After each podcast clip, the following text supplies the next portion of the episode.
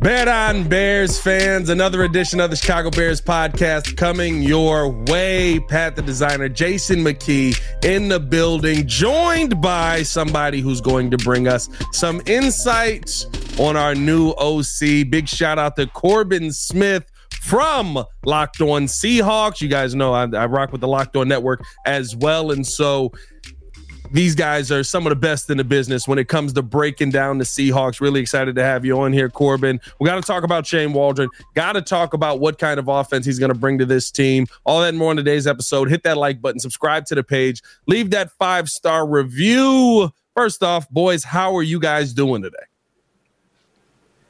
Doing good. I uh, first I want to give Corbin a shout out too. I know before we jumped on, I mentioned the Doug Baldwin jersey, man. It's Doug a good Baldwin, jersey from from the same high school. So Gulf Breeze High School in Florida.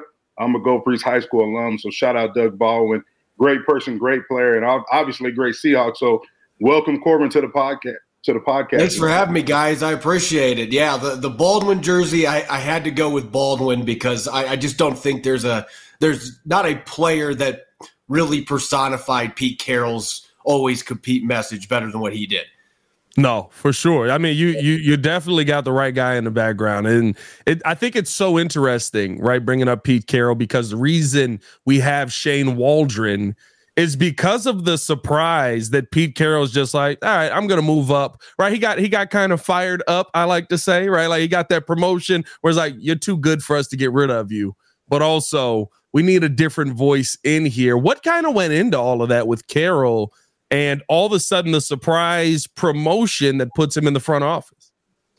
See, I didn't necessarily view it as a surprise because it felt like coming out of last season, the expectations, it was much different. Last year, two years ago, when Geno Smith was the starting quarterback for the first time, I think a lot of people thought the Seahawks were going to be the worst team in the NFC West. And for them to go out and make the playoffs, they vastly exceeded expectations. But this year, with that, you had all the young players going into year two. They had another really exciting rookie class. Yeah. So expectations were much higher that this team was going to win double digit games. They were going to be back in the playoffs and potentially be a threat to the 49ers, Eagles, and other teams like that. And that ultimately did not happen. So I think this was kind of, I don't want to say it was an ultimatum, but I think that John Schneider and owner Jody Allen kind of felt like if we don't take that next step, and they clearly didn't, they started off six and three, and then yeah. things fell apart after that for the most part. That's the second year in a row that the second half they've fallen apart. I think they just felt like at this point, we don't know if Pete is the one that can take this team to the next level at this point. And so I wasn't necessarily surprised by the move. It was still something I thought Pete Carroll was going to be back for another season, but at the same time, I wasn't going to be surprised if they made this move. And so here we are now, and the Seahawks, for the first time since 2009, are trying to find a new head coach. Yeah, Corbin, let's get into it too. We know we've hired, um, you know, Shane Waldron here as a new OC here in Chicago, a guy who was highly coveted this offseason to be to take that offensive coordinator position. And when I when I hear Waldron's name, I hear words like, you know, great teacher. He has great experience. He's a great developer. He's creative. Uh, what do you think is his best quality as a coach is? I feel like this was especially evident last season in 2022. But I feel like you see a coach that really understands the personnel that he has around him.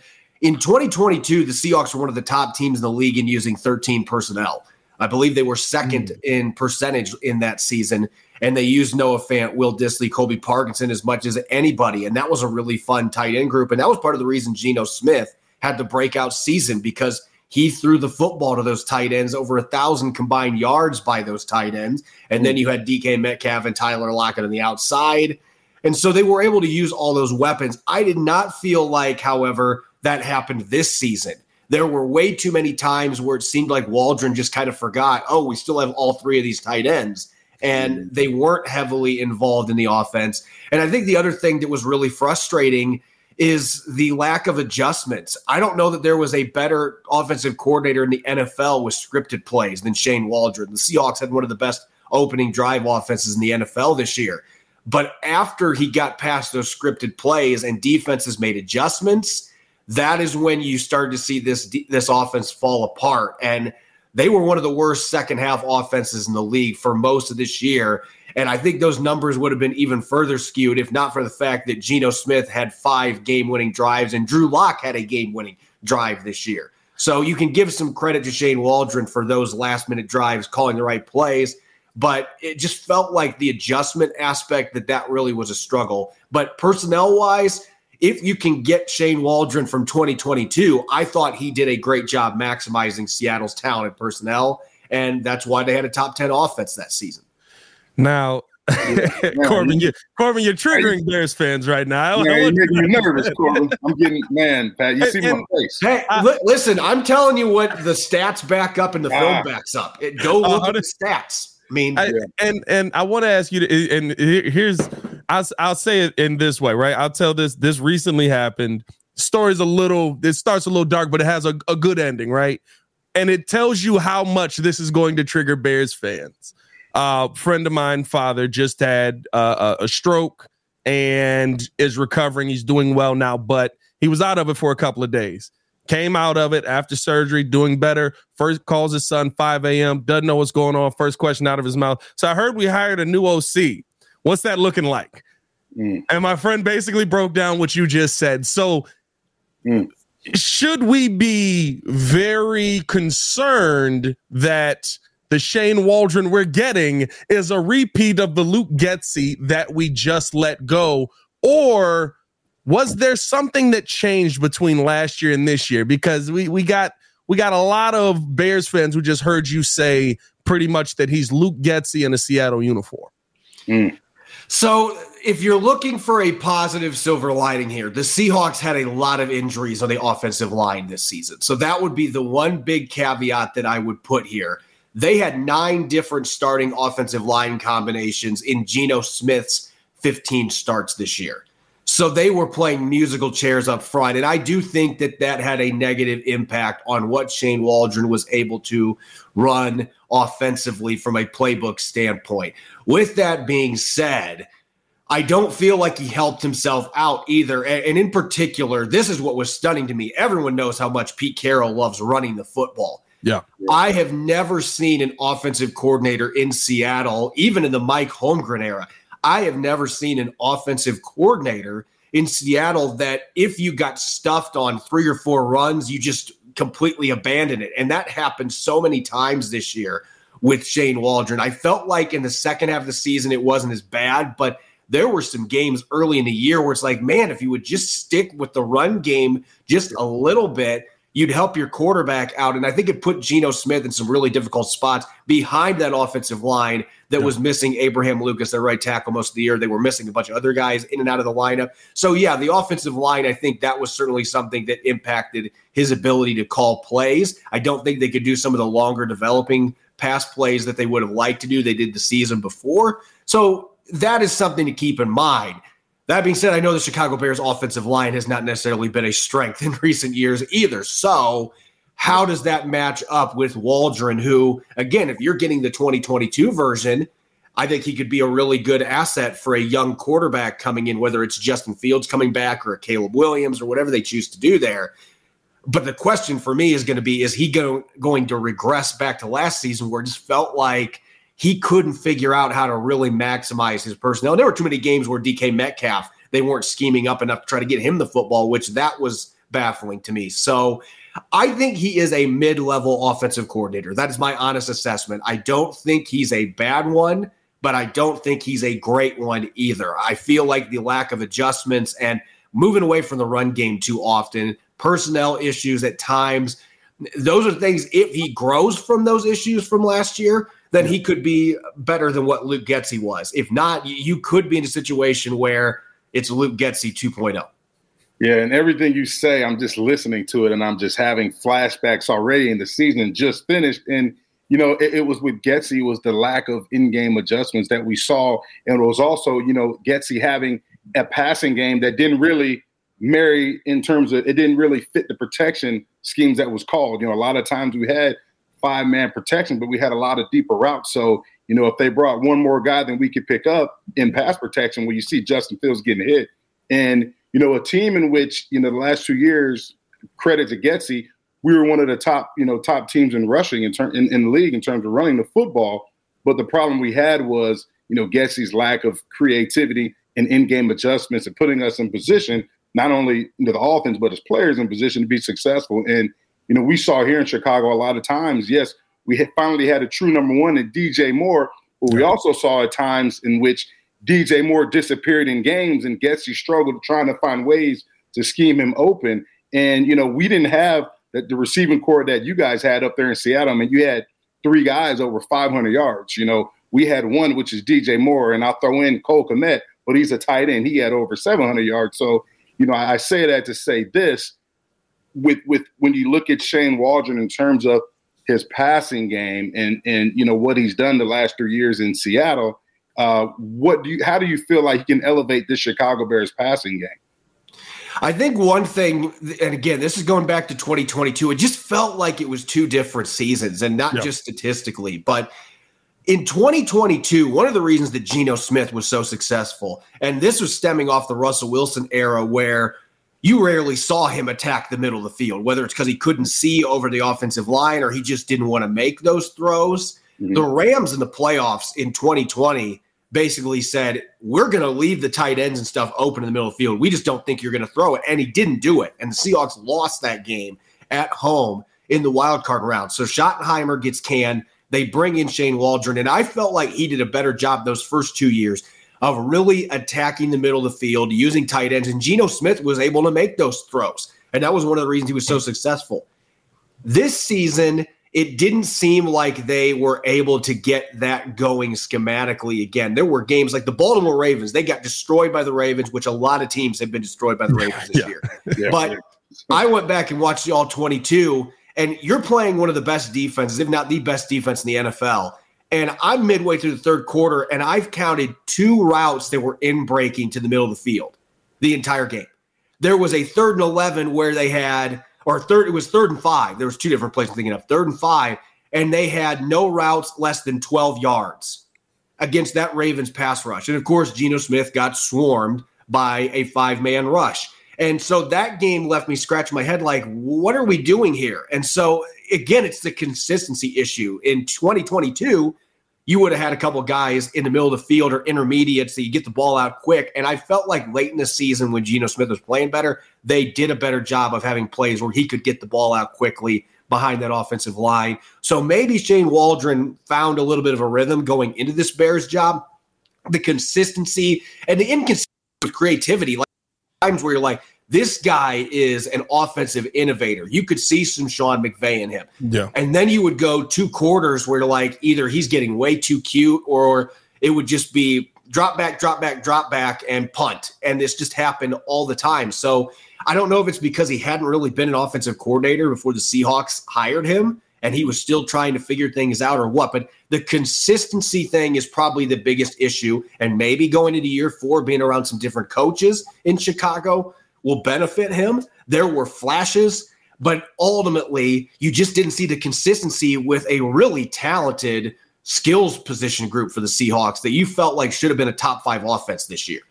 I think it's it's very interesting, right? Like you bring up the the it, almost the tale of two halves of just this season, and of course the 2022 season where a lot of what I saw in the second half of the Seahawks season, where it kind of felt like they started to somewhat put things back together, was it felt like all of a sudden he was scheming to the strengths of the team again. Where early on it was like he had he had found a different playbook, and he was like, I I, I know that this is that.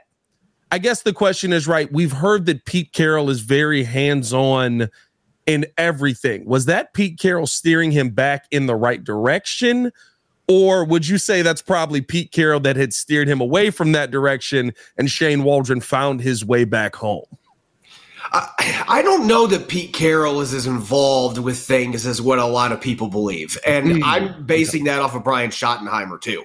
Mm-hmm. Schottenheimer and Carroll had some frustrations in that Rams game, but I think ultimately, again, you go back and you watch the film, Schottenheimer's probably telling Pete Carroll, like, there's guys running open in the middle of the field, and my quarterback is not making those throws. Right. So I think there was some frustration there.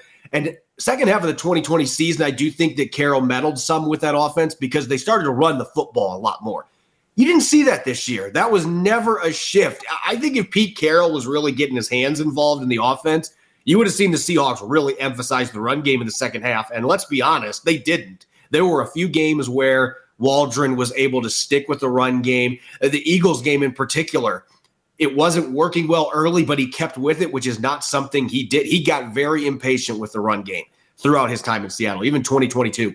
He stuck with the run game and they were able to wear down the Eagles' front line, and then they ended up winning the football game. But I think if Pete Carroll was more heavily involved in this, that you would have seen the Seahawks shift more towards a run-centric offense, and that is not what happened. So uh, maybe there were some discussions about getting the ball out quicker. Carroll talked about that a lot in press conferences. That may have been something that he emphasized and Waldron followed suit with. We saw that change in the last five or six games, but I think the run game would have been more featured if Pete Carroll really was meddling with the offense. Mm.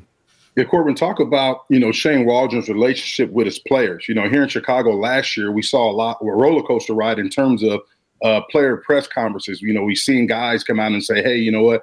I wish we would have took more shots downfield." We even saw, you know, we've even questioned Justin Fields' relationship with Luke Getsy here. Uh, talk about Shane Waldron's relationship with his players, but his relationship with his quarterbacks in, uh, in terms of Geno Smith. You didn't see any of that in the three years he was here. And, you know, maybe there were some things that players wanted to say that they didn't, but I, didn't necessarily ever get that vibe, especially from Geno Smith. He always made sure to laud Shane Waldron for his scheme and play calling. The running backs lauded him for his play calling. Uh, offensive linemen loved playing for him. I mean, in general, if if you're looking for one area that should be a positive that makes you optimistic, I don't think Shane Waldron ever had any enemies in that locker room. I think that mm-hmm. the players backed him. I think the players believed in what he was calling. Even if in hindsight you could look back and say, well, I wonder why we're not using our tight ends more, or why is the running game being swept under the rug after one quarter because, oh, we had a couple runs that got stuck. It never felt like the players weren't buying into the offense or that they were questioning what Shane Waldron was running. And I think when you watch practices, he had clearly had a very good relationship with his players. And I think the teacher aspect is definitely there. The background for him, he was a passing game coordinator in LA. He coached tight ends in LA. He was under Bill Belichick for a short while and he coached positions. So I think the coaching teaching background is a big strength for him. It really just boils down to is he going to learn from some of the mistakes he had in 2023? And is he going to maximize the personnel that you have in Chicago, which is not going to be the personnel he had in Seattle? Yeah, it's, it's a very different personnel group, and we could we could say that for sure.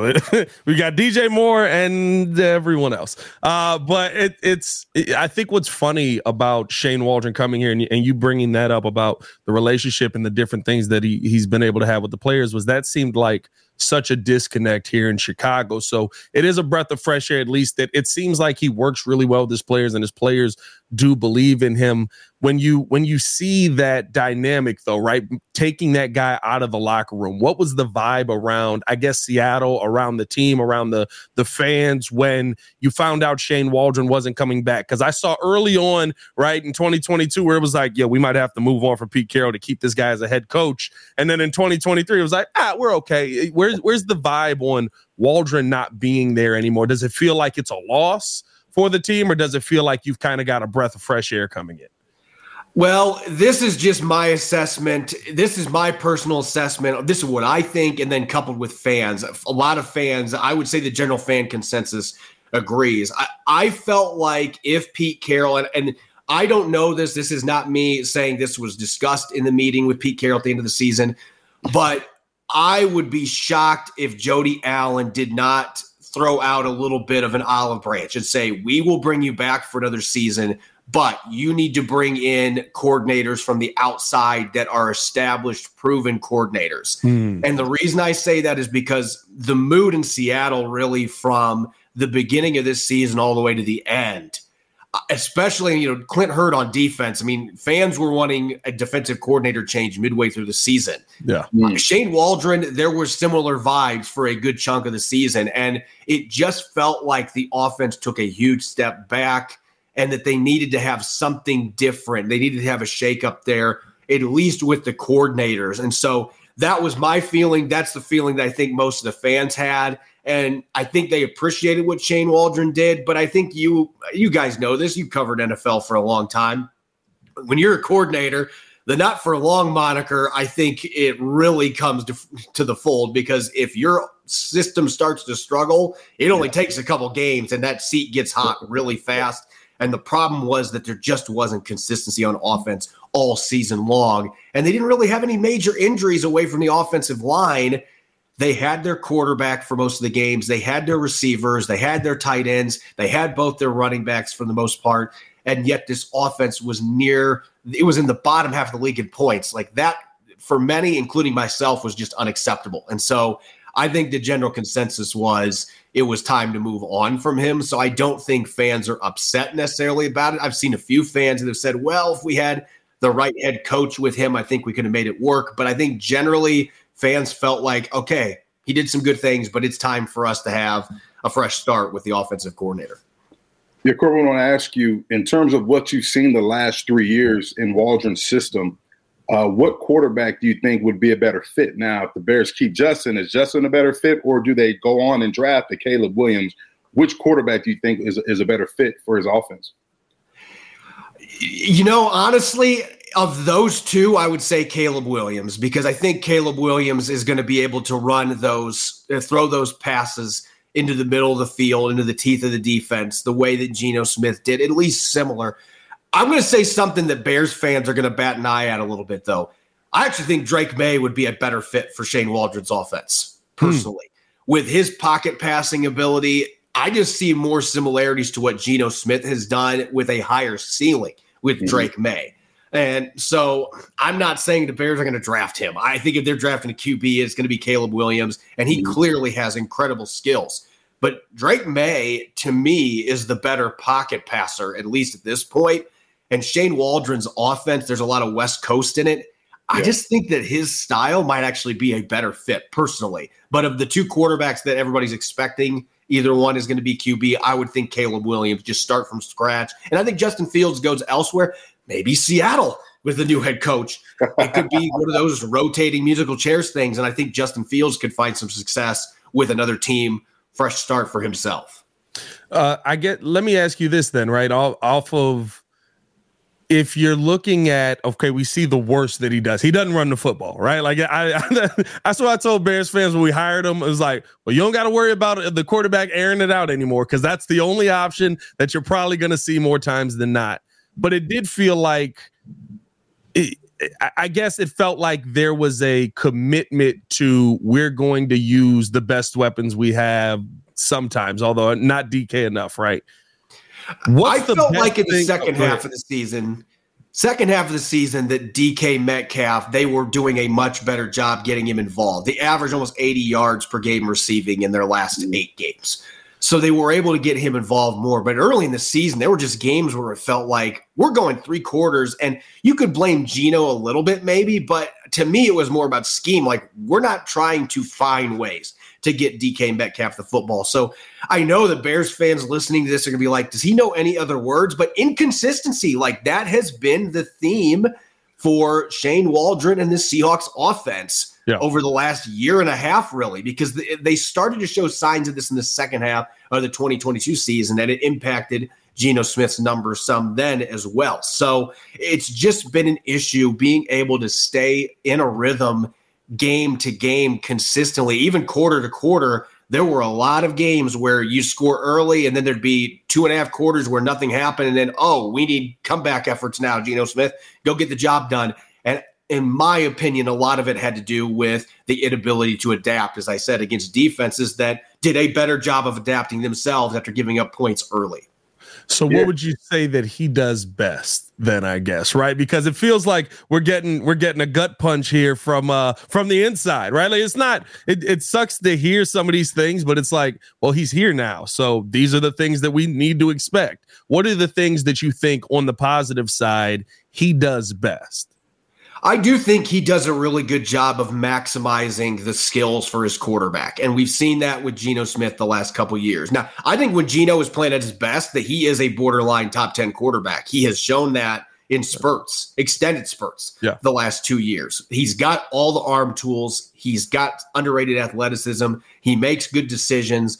The issue, of course, has been that there has been some consistency issues with him, and they have had offensive line injuries. As I said, we got to include that as part of the reason. But I do think his ability to coach quarterbacks, he and Dave Canales, who is now battling for that Panthers head coaching job, he did a great job with Baker Mayfield too. He deserves a lot of credit for Geno Smith's breakout. But I felt like the offensive coaching staff as a whole did a really good job of putting Geno Smith in a position where he could succeed, maximizing his skill set, and play with confidence. So whoever your quarterback is, if I'm the Bears, I would have confidence that he is going to instill confidence in that player, and that player is going to buy into the offensive scheme, which I think is the first thing that is critical when you are working with a young quarterback, especially, which the Bears are going to be doing one way or the other. So yeah. that would be my big selling point with Shane Waldron is that if you're looking for somebody that's going to maximize your quarterback play, I think that Shane Waldron did a fairly good job of that here in Seattle the last few years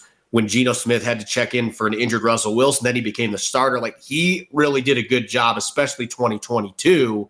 If you can get that 2022 version, your offense could take a steady step forward, and you might potentially have a team that can battle for a wild card spot, depending on what they do at other positions this offseason. I think one of the biggest takeaways uh, that I've been hearing, you know, through our conversation is, like you said earlier, his he often abandoned the run.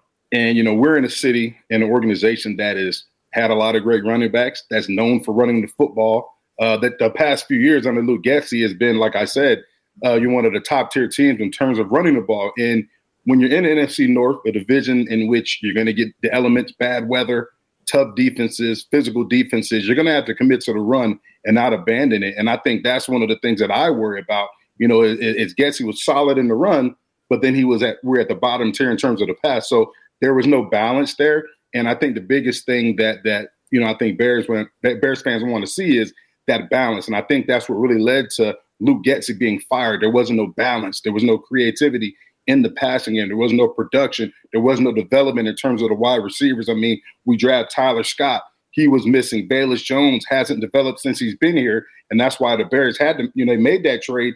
And thank goodness they were able to get DJ Moore because if we didn't have DJ Moore, I mean, I don't know what that what that game would have looked like, and you know, so that's my that's my biggest thing. I think you know, with, with Waldron coming here, you know, what ways can he? You know, he's going to have big shoes to fill in terms of the running game, and we got to give Getsy credit where credit is due. You know, he did have an effective, uh, you know, uh, running game. But the one thing I think that that'll be a benefit to Waldron coming here is, you know, the Bears retain their offensive line coach, so you know, a guy who's responsible for you know that running game and, and putting together those those runs and and why we had success uh, running the ball. So you know, I think if if he can adapt and, and, be able to work with you know Coach Morgan, the offensive line coach that the Bears retain, and I think that would be his biggest ally in terms of helping him.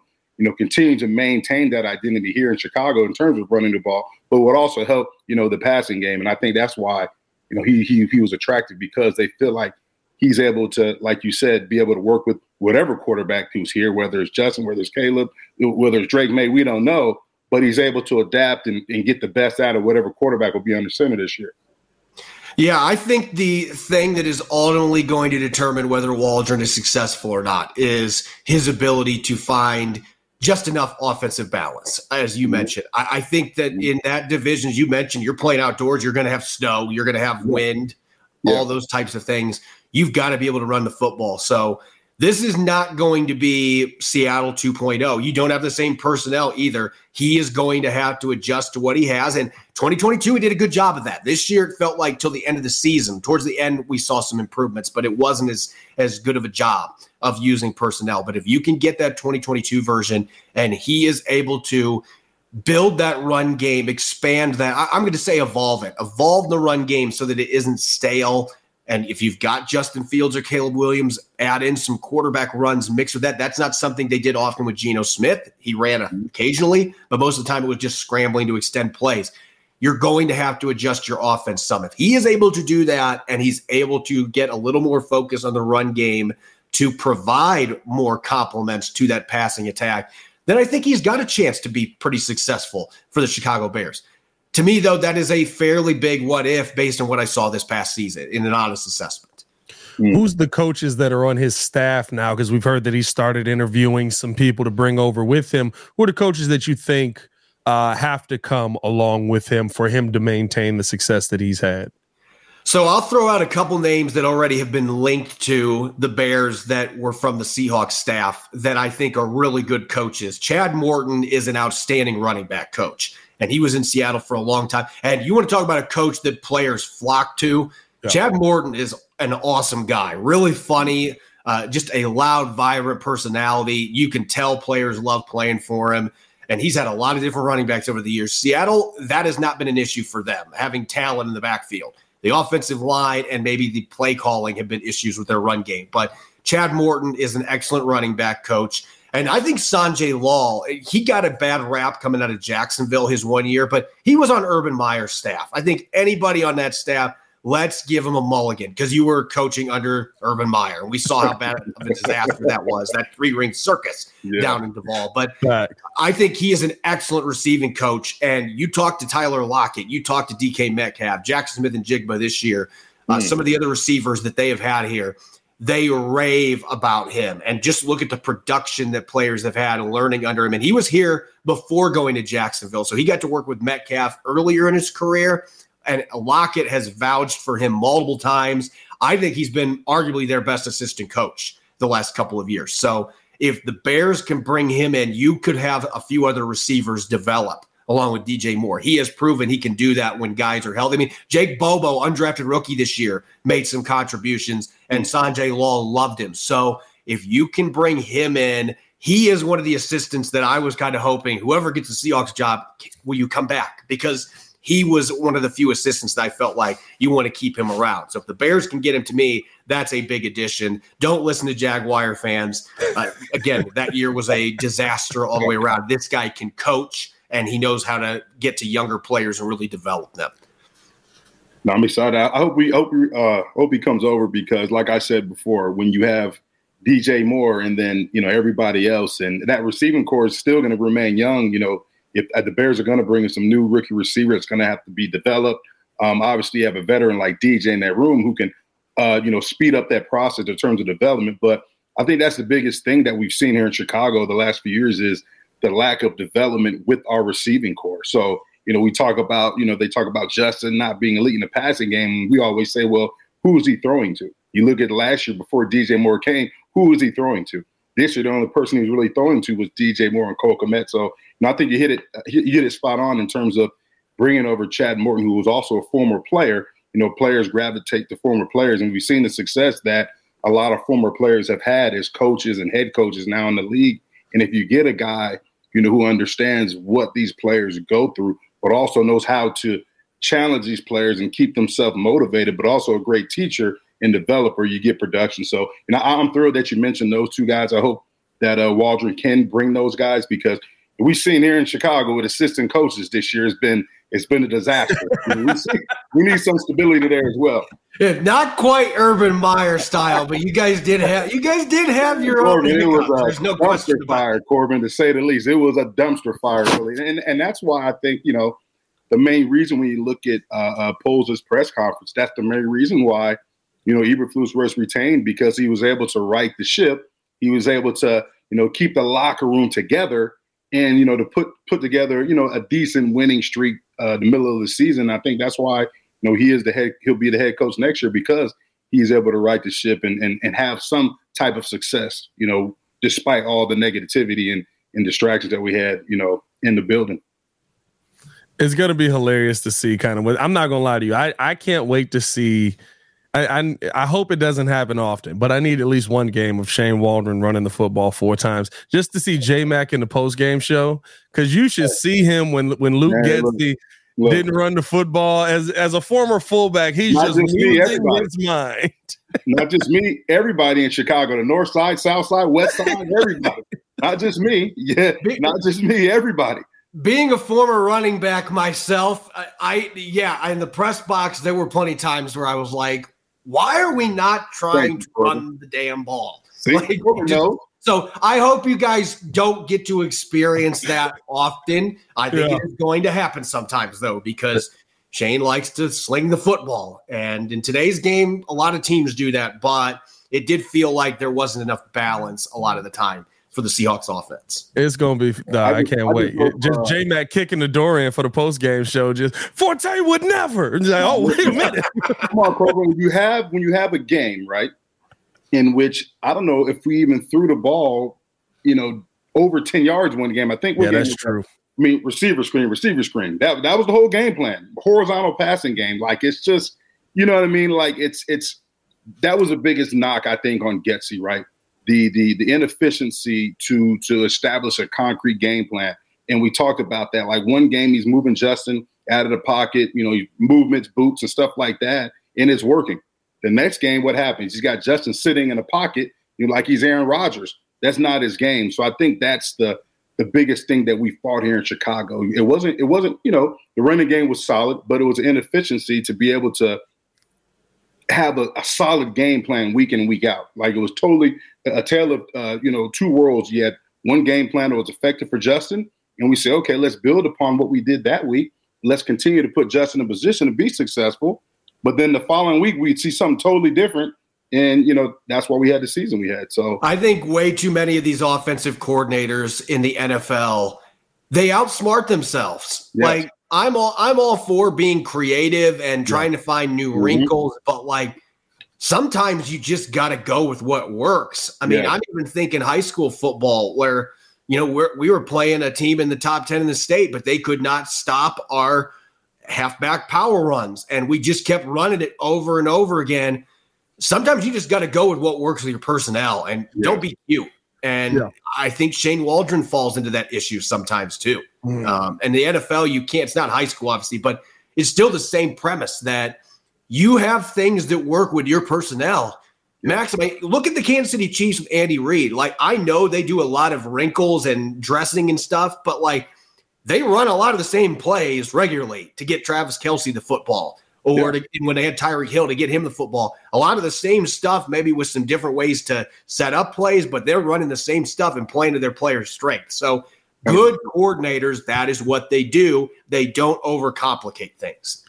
I guess it, we'll we'll finish it off with this because it, it feels like we've had a it, there's some positives, there's definitely some negatives here. When you look at the list of guys who were available, yep. do you feel like Shane Waldron was the top name on that list for a team like the Bears to go get, or do you think that the Bears maybe settled in this hire and there were better names out there at the offensive coordinator position? There may have been some better options that would have been available if they waited things out, but that is such a dangerous thing to do with coordinators in particular.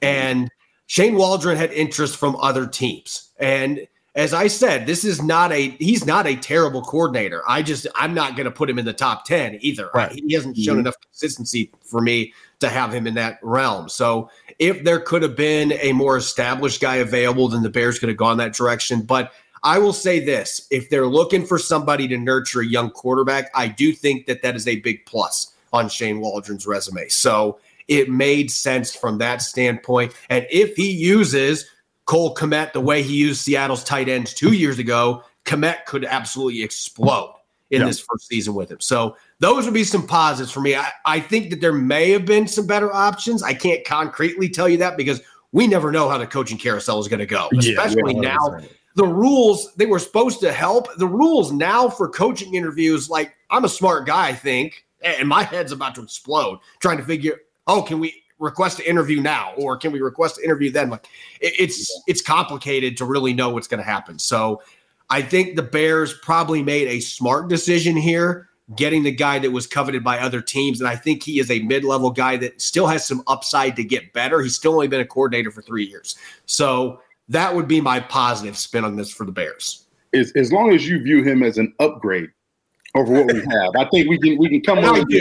I watched a few Bears games, and I, you know, Getsy. I liked Getsy's run game stuff at yeah. times. Mm-hmm. But as you guys mentioned, I didn't feel like he played to Justin Fields' strengths with the run game a lot of yeah. the time. It was it was very up and down, and and the passing concepts I don't have any hair to rip out, but if I was a Bears fan and I had any hair to rip out, it would have been gone. Uh, I, I, guess. I guess here's the question, right? Game, you guys got an upgrade. There's no question about it. Yeah. I guess here's the question: Did did you ever see Tyler Lockett in the backfield as a running back? Was that ever a thing? Like, I because we saw DJ Moore in the backfield. They would they would put Jackson Smith-Njigba back there sometimes, but they would they would do it for motion purposes. They right. they wouldn't be running the football with those guys. Um, not Luke Getsy. well, let me let me ask yeah, Corbin. That, you're not going to see any. I mean, I, I would say there was one play, Dareke Young, one of their former seventh round picks, who played some running back in college. Yeah. They put him at fullback.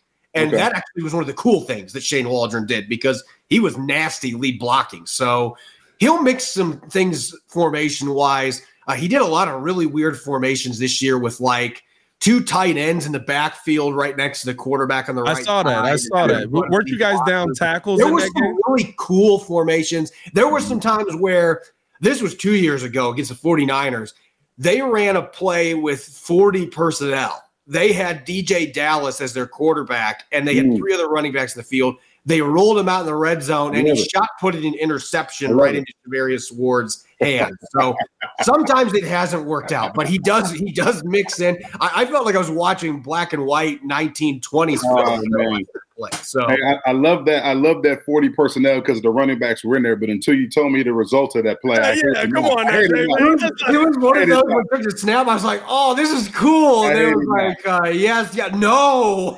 let me let me ask you this, Corbin. Right, so. Uh, how, how was his his short yardage package, his game plan, or the identity? Because here in Chicago, man, we I mean, short yardage. There's been times where we've seen Cole Kmet under center. We get stopped. Justin's under center. We get yeah. stopped. We've seen jet sweeps to uh, who was it to Tyler Scott, Scott, get tackled for a loss. You know, on third and one or fourth and one. You know, let's talk about Shane Waldron's short yardage. Uh, you know, short yardage package. Uh, very inconsistent, and I know you guys are probably tired oh, of me bringing that up. But you just look at the stat; they were a lot better inside the five and ten yard line running the football this year mm-hmm. than they were the year before. They were one of the worst teams running the ball in short yard situations, especially in the red zone in 2022, which was shocking with Ken Walker III being your lead running back. But they they really struggled when they were in those short yard situations. They improved this year, especially in the first half of the season. Second half, they regressed a little bit there, but. Uh, there have been some times where there's been some questionable play calls. I, I don't think they've ran any like jet sweeps to oh, receiver. Man anything like that in those positions. They mix those type of plays in in different spots, but generally, the the only issue that I had is again when they were running the football in short yardage, it didn't always feel like they were scheming to the strengths of their offense. They'd run behind a backup right tackle instead of behind their standout left guard, for example, and mm-hmm. wonder why they got blown up two yards in the backfield. Those were the type of things. Again, it feels like you're outsmarting yourself that we saw from Shane Waldron. And there were times that they were very effective moving the ball in short yardage situations. So uh, that is not something I, I would put that where it's not, but it's not a plus necessarily resume either. Well, Bears fans, the inside look at Shane Waldron. Let me know how you guys feel in the comments below. I mean, I'm sure a lot of it isn't what you wanted to hear, but there's a lot of it that I think speaks to where the Bears are in the process. I think that's the part that does excite me hearing Corbin talk about uh, the development of the quarterback.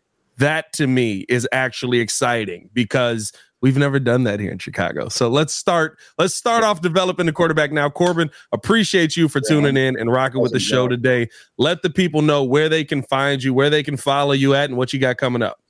Yeah, you can find me on X and threads at Corbin Smith NFL. You can follow Locked On Seahawks on YouTube or wherever you listen to your podcast. We're going five days a week, uh, daily podcast with my co host Rob Rang. And uh, we're going to continue looking at the Pete Carroll replacement options because Seattle is still trying to figure out who's going to be the next head coach and who's going to be the coordinators to go with them and all that fun stuff. So we're going to be covering all that on Locked On Seahawks uh, daily until we start to get intel on who's going to get the job.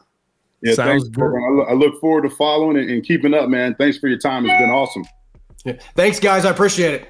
No problem. As always, hit that like button, subscribe to the page, leave a five star review. Y'all know what to do. Drop a bar down in the comments. Y'all stay safe out there, Chicago. For Jason McKie and Corbin, I'm Pat the Designer. Peace.